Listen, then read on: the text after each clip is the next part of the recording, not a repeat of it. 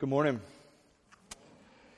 Uh, as many of you know, uh, and those that don't, we are currently in a, uh, kind of our summer series. We're finishing it up soon where we each week are looking at a different psalm. And the Psalms were known in the Old Testament as uh, the, the hymn book of God's people, and they were used in, in corporate worship. So, because of that, we've done two things all summer. The first is at the end of the sermon, after we've studied the psalm together, uh, we've all stood up and we've recited the psalm together out loud. We're going to do that again today. And the second thing we've done uh, every Sunday is that we've had an artist from our congregation uh, do a interpretation of the psalm to music. Um, so after the sermon, that will also happen. Angie has uh, written a, a, song based on this psalm that we will, uh, will, will hear. Uh, last year, uh, because of a, of a podcast of all things, my wife and I reread the Harry Potter series as adults. Um, and I, I, don't know if it's a nostalgia thing uh, or if they're actually that good, but man, I found myself like weeping like throughout every book. They're really, really good. Um, there's this really poignant moment, though, in The Sorcerer's Stone. This is not really a spoiler since it's the first book and it came out in 94. Um, where Harry is, is uh, you know, he's an orphan kid. His parents were killed when he was a baby. He doesn't really know why until he's 10 years old, and he's at the school. He has no parents. And he's out one night, uh, kind of on one of his nightly escapades, and he stumbles into a room, and in the room is a mirror. And he walks in, it's called the Mirror of Erised, and he walks in and he, he looks into this mirror, and he sees a reflection of not just himself, but him and his parents. This is kind of an artist's rendition of it. Uh, it's Harry looks and he sees his parents there. And he said that night, uh, he, don't, he doesn't know how long he stood in front of the mirror looking at the parents that he never got to meet. So he goes back finally. He said the night passed uh, like it was nothing, and he goes back and he tells his best friend Ron, he says, Ron, you've got to come see my parents. They're in this mirror. I saw my parents. It's amazing. You got to come see them. So that night, they sneak out, and, and Ron comes with them to the mirror, and Harry kind of opens the door, and they're, they're sitting there, and He's got this look on his face. He's excited. Ron's going to finally see his parents like he did. And Ron walks up, and you see he's kind of curious, and then his face transfixes.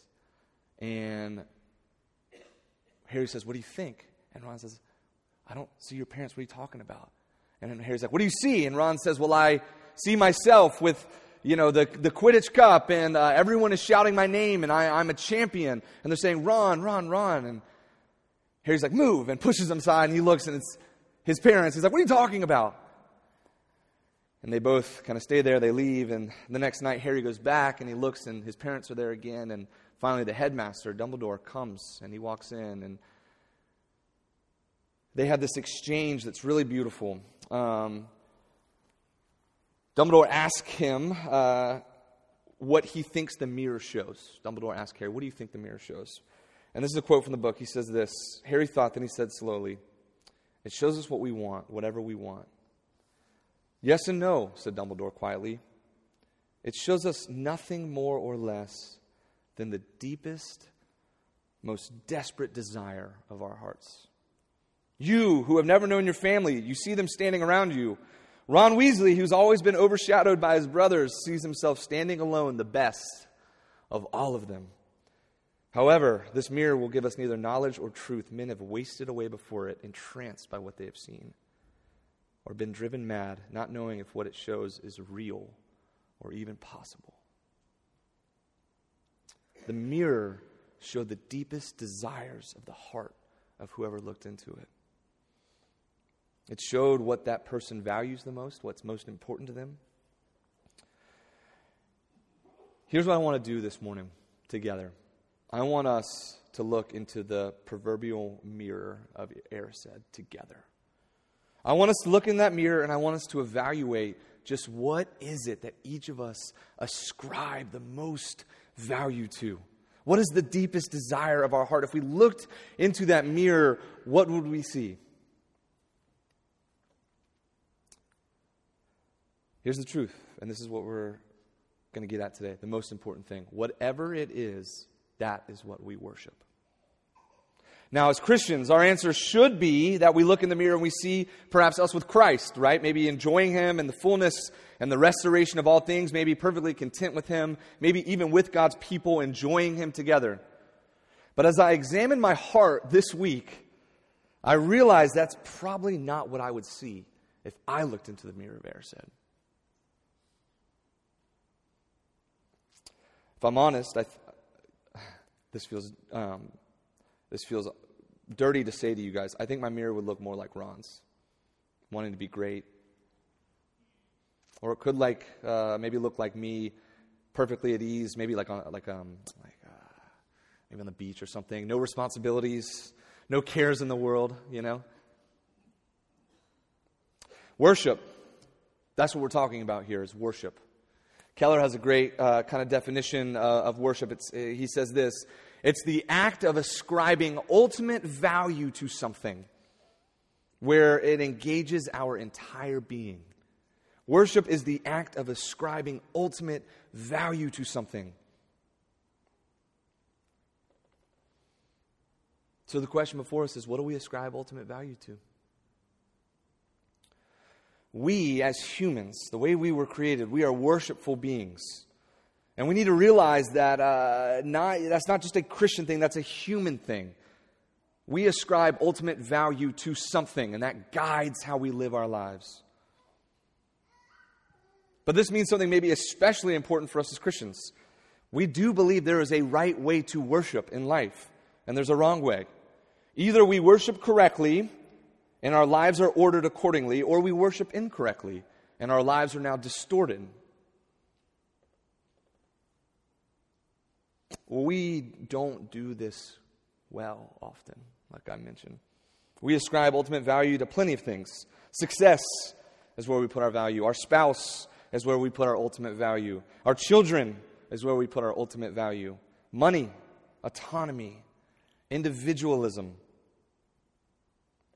Here's a good barometer that I had to think through really difficultly this week is when you make decisions from small to big to ordinary to life changing. What's the thing that drives that decision typically? That's where we put our ultimate value. And this morning, we're going to see that Psalm 100 shows us that this worship piece, this idea of worship, it's actually something that's holistic for life. Uh, it's an everyday orientation and action that we take as Christians. It's not just when we're here at church, it's not when, just when we're reading the Bible, it's all of life. And this, uh, this morning, we're going to see three reasons why we be, must begin to see worship in this way. First, Christ lays claim to the whole world.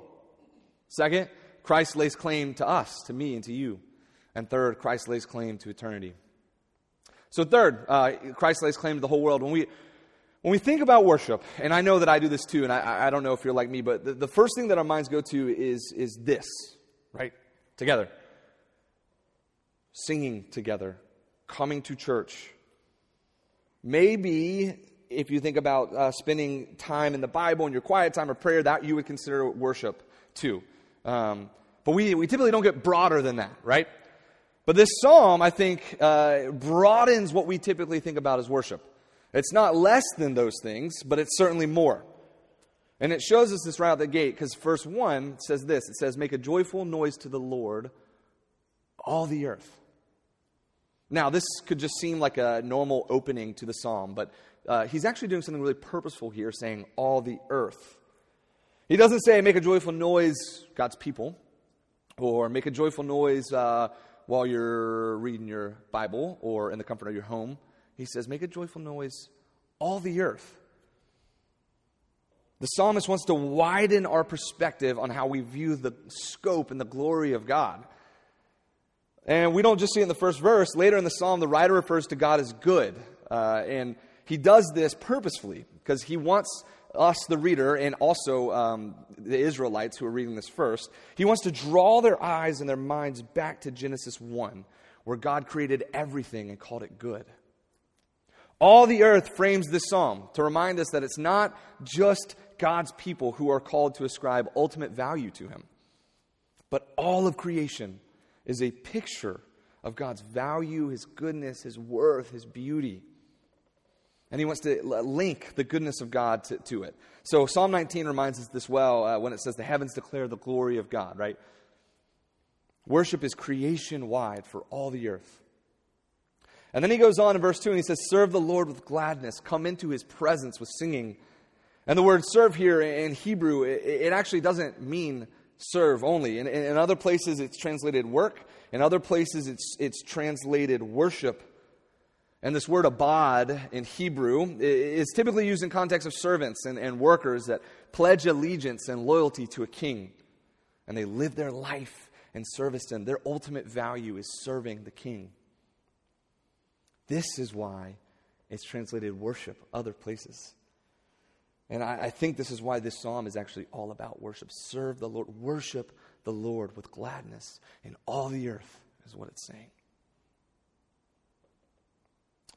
Um, one thing that I'm, and um, perhaps my friends, but more than anyone, my wife can attest to this. One thing that I'm really bad about is, is compartmentalization, right? Um, I, I, guess eh, I'm not actually bad. I'm actually really gifted in it. Um, it's something that I'm really good at.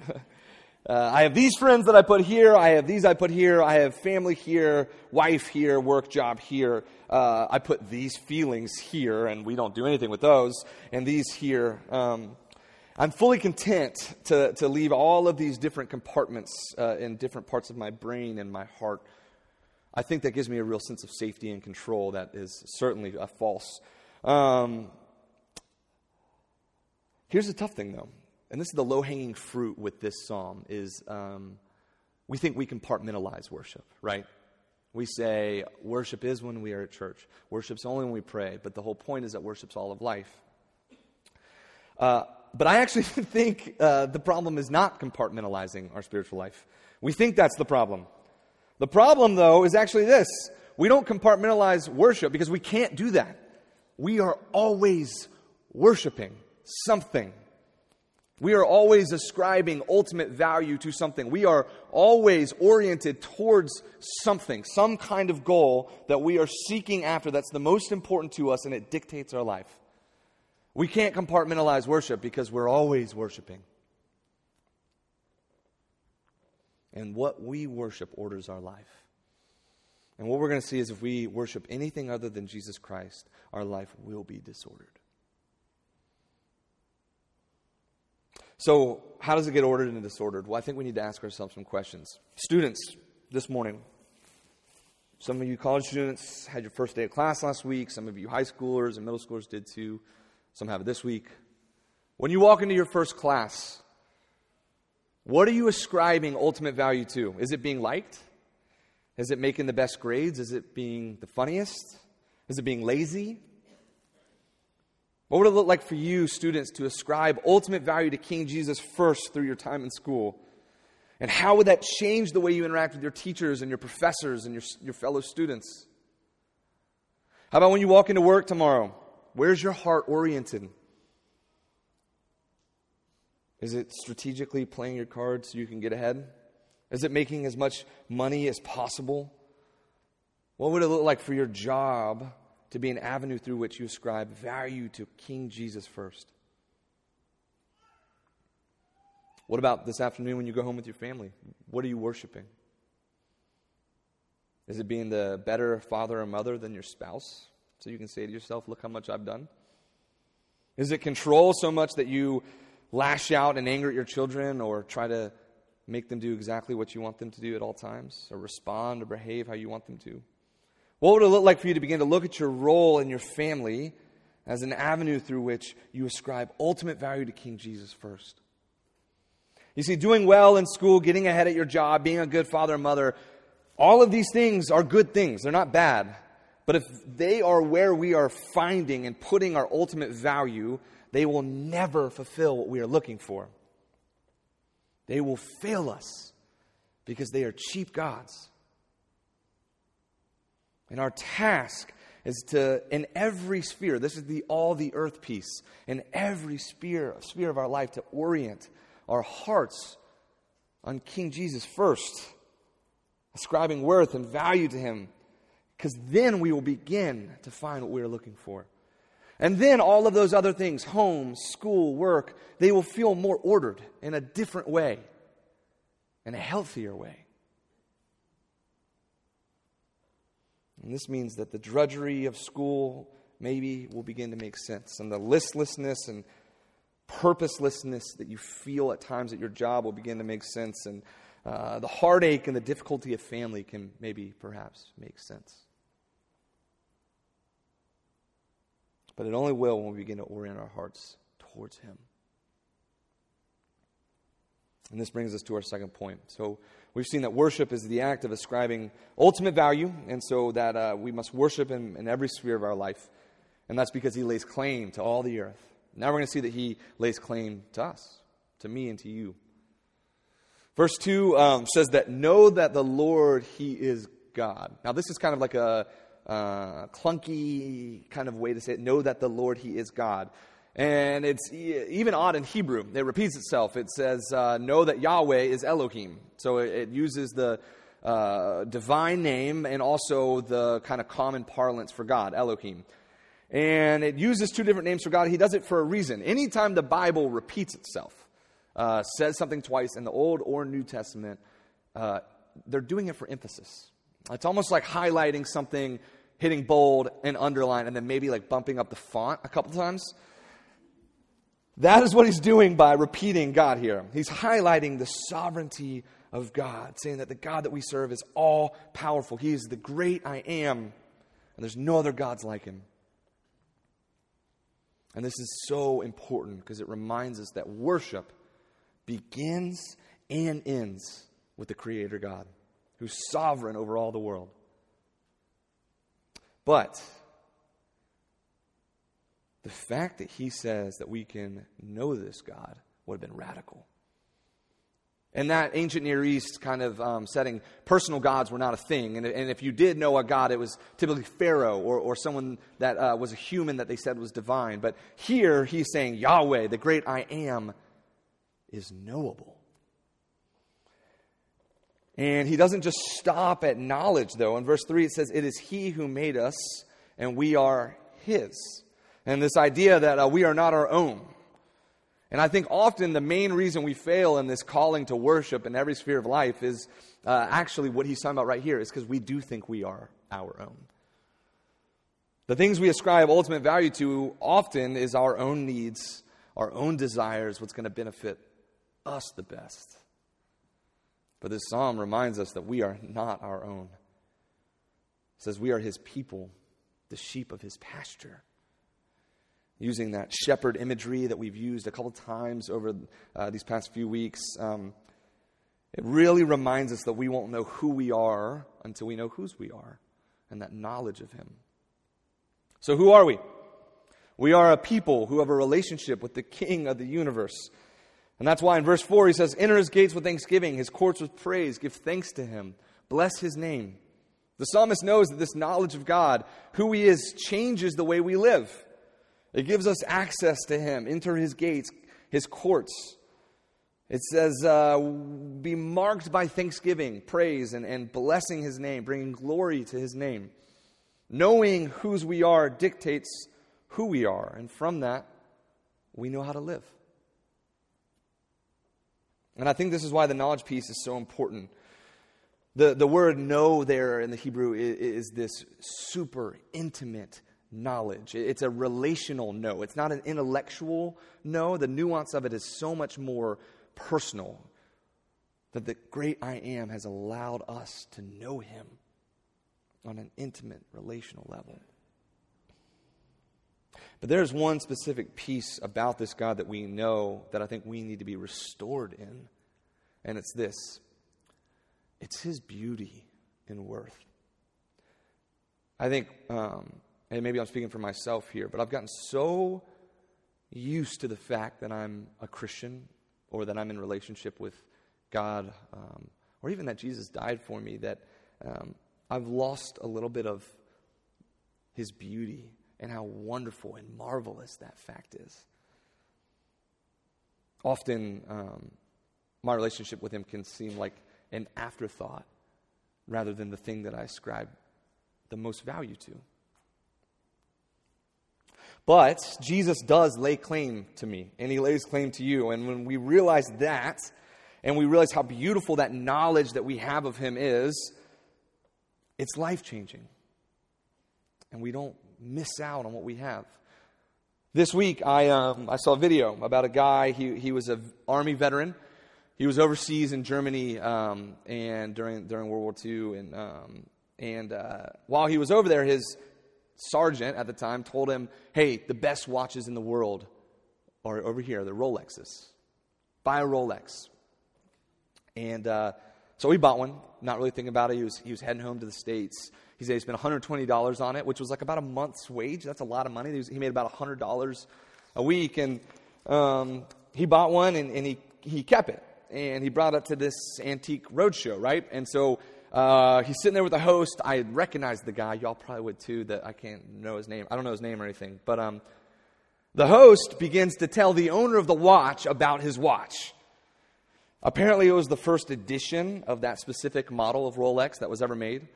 Um, and though the bracelet had been replaced, he actually kept the original bracelet, which is very rare. It was dated the same week that the watch was uh, made. Uh, he said, It's amazing you kept the box and all the original paperwork because all that's super rare. And then when he asked why he kept all that, the guy kind of just shrugged and said, I don't really know why he kept it, but I did. But it was cool because I, as you were, I was watching this video, and you can find it online, but uh, you started to see the owner of the watch, new wonder kind of start to come on his face as he understood how valuable this watch was, and he didn't even know. And, uh, you know, the host looks at him and says this at the end of the video. He says, This watch is extremely valuable. It would be worth today by itself, in any condition, around $35,000 at auction, just straight up. And the camera pans to this older man, and he's sitting there, and he kind of goes, Whoa. Like his eyes get a little big. He puts his head down. He goes, Whoa. And then um, the host continues, and he says, But because you have the original paperwork, because you have the receipt, what you have on your hands is worth sixty-five to seventy-five thousand dollars. And the owner puts his head in his hands and says, Wow, I had no idea. I'm speechless. Had you have told me this would have been $1,500 that it was worth, I would have been happy. Had you told me it was worth $1,500, I would have been happy. But $65,000, that's life changing. He had no idea what he had. And when he realized, he was speechless. Uh, I, I, didn't say that, well, I guess I kind of mentioned it. Um, you know, since he's, uh, he bought this, you know, the war and things, he, he wasn't necessarily young. Um, and think about this he lived the majority of the latter half of his life without knowing what he had, the value of what he had. And my hope for us is that we don't do the same. My hope for us is that we don't miss the value, the beauty of what we have, that the King of all the earth, Jesus Christ, lays claim to us. I don't want us to live our lives and be coming to the end of it and miss out on the vast riches that we have in Christ Jesus. The hope that He brings, the love that He lavishes on us, the blessings He provides, the freedom He offers. Has it become stale to us? Do we miss the beauty of that?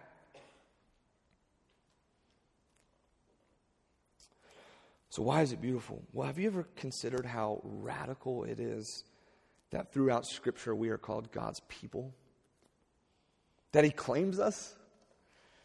If we don't find that radical, we're missing something. We're missing the gospel. Because the truth is, we don't deserve to be called God's people. We don't deserve to be claimed by Him.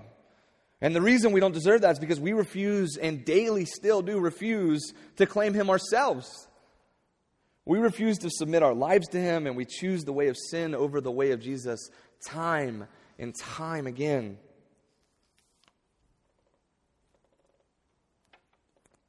And yet He still does claim us and He still does claim you.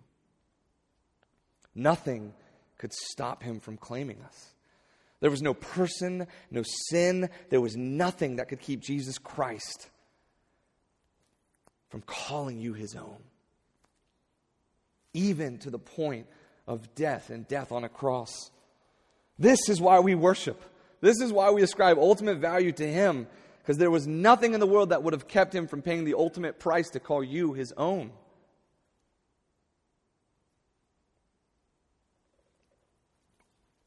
The word uh, worship comes from the Old English word worth and ship. And the idea is that we give worth to something so much so that we live our life in accordance to it. This is the gospel. We give worth to Jesus who came, lived, and died so that we could live and live accordance to his will and his way for us.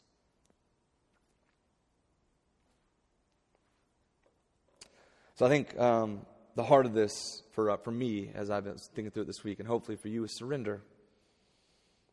Are you surrendering your everyday to Him? Your hurts, your struggles, your frustrations, and your anxieties, do they rule you? Or are you allowing Jesus Christ, who lays claim over you, rule? Are you allowing your will and your desires, your priorities, your life decisions be the thing that guide you? Or are you surrendering them to the feet of Jesus Christ? I think these are the questions we need to answer. Because um, if Jesus is truly the desire of our hearts, if he really is where we are oriented, then what he says about us matters so much more, infinitely more, than what we say about ourselves. The lies that we tell ourselves, what Jesus says is about us is so much more important. What he wants for us matters so much more than what we want for ourselves. If He's truly the desire of our hearts, then His claim over our life matters infinitely more than our claim over our own. So, will you surrender to that claim over you? And if you do, maybe we will begin to understand what worship means and the beauty and the value that we have in Him we will begin to know whose we are. And in doing so, we'll find out who we're called to be. So we've seen that worship is ascribing ultimate value to Him. Uh, and we do it because He lays claim to the earth. He lays claim to me and to you. And we're going to say, see that He lays claim to all of eternity. So maybe more than the fact that uh, Jesus lays claim to all the earth, maybe even more than the fact that He lays claim to me and you, the fact that He lays claim to eternity is perhaps the biggest reason why we worship him. And the reason is, is because me and you and all of creation are bound for eternity. Our eternal destiny was up to us. We would all be destined for hell because of our sin. But because, and only because Jesus lays claim to eternity, our destiny is bound up with Him, with His love, where we will one day dwell with Him forever if we have faith in Him. Verse 5, because of this, is, is one of the most hopeful verses in the whole Bible. He says, For the Lord is good, his steadfast love endures forever, and his faithfulness to all the generations. The psalmist calls the Lord good. Here, as we mentioned, um, it's the same word that God said all over creation, tying God to the entire created order, claiming it for his own, but for all eternity. And this steadfast love, this Hesed love, we've talked about it every week. It's translated a lot of ways steadfast love, covenant faithfulness, loving kindness. But I think my favorite translation is this covenant love. It is the Hesed love, Hesed love that God reserves for his covenant people, for the people that he claims. John in his gospel tells us that God is love, uh, and we know this is true. And in a way, God loves all of creation, all of his image bearers, Christian or non, by nature of common grace, not completely allowing the destruction of sin to go as far as it could. God is love, yes. But Hesed, covenant love, is not for everyone. It is reserved for God's people.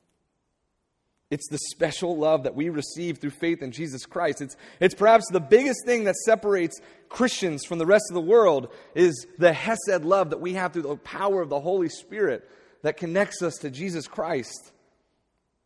And what we see in this verse is that we have it now, yes, but also forever.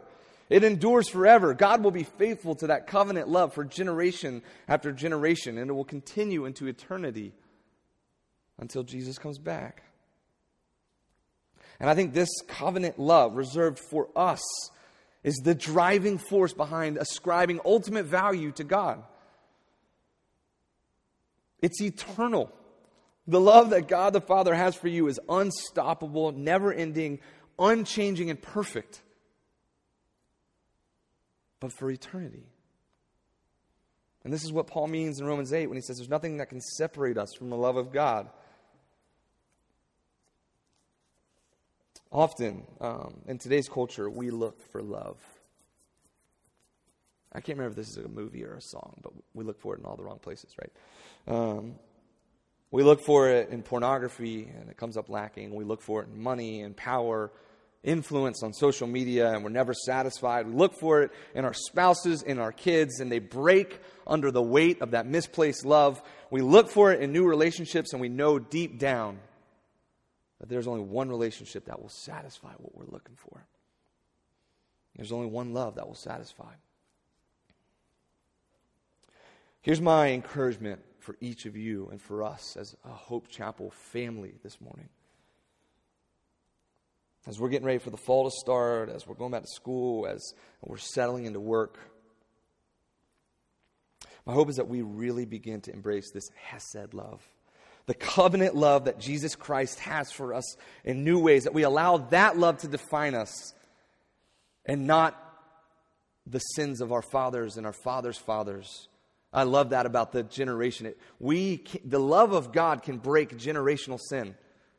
How amazing is that? That we begin to find our identity in the covenant love of Jesus Christ and not what the world offers because that is what's going to last for eternity. To embrace the love spoken over us rather than what we speak over ourselves in our dark and tormented moments, for us to look to that covenant love when we are looking for love and everywhere else. See, Jesus lays claim to eternity. But it is His love that will bring us there. Um, we're going we're gonna finish up here. Uh, I'm excited about this piece. Um, Taylor Swift uh, released an album on Friday. It's a banger. Lots of bangers on there, as always. Uh, but as I was listening to it over the weekend, I was shocked by one of the song titles. It's called False God. All right? This is the chorus. This is amazing. This is what she says, the theologian, T. Swift. She says, We might just get away with it. Religions religion is in your lips. Even if it's a false God, we'd still worship. We might just get away with it. The altar is my hips. Even if it's a false God, we'd still worship this love. Truly, theologian there, she gets it. She really does. She says, This relationship is our religion. It is this love in this relationship that we worship. And she says it's a false God. She knows. She knows it's not enough. She knows that worshiping that is a false God. And yet, our King says, Worship me, the true God. In every sphere of your life, worship me because I'm the true God. There you will find true covenant love. Jesus does lay claim to the whole earth, and he does lay claim to you, and he lays claim to eternity. That is a cause for worship. That is why we do what we do. So let us worship him. Amen.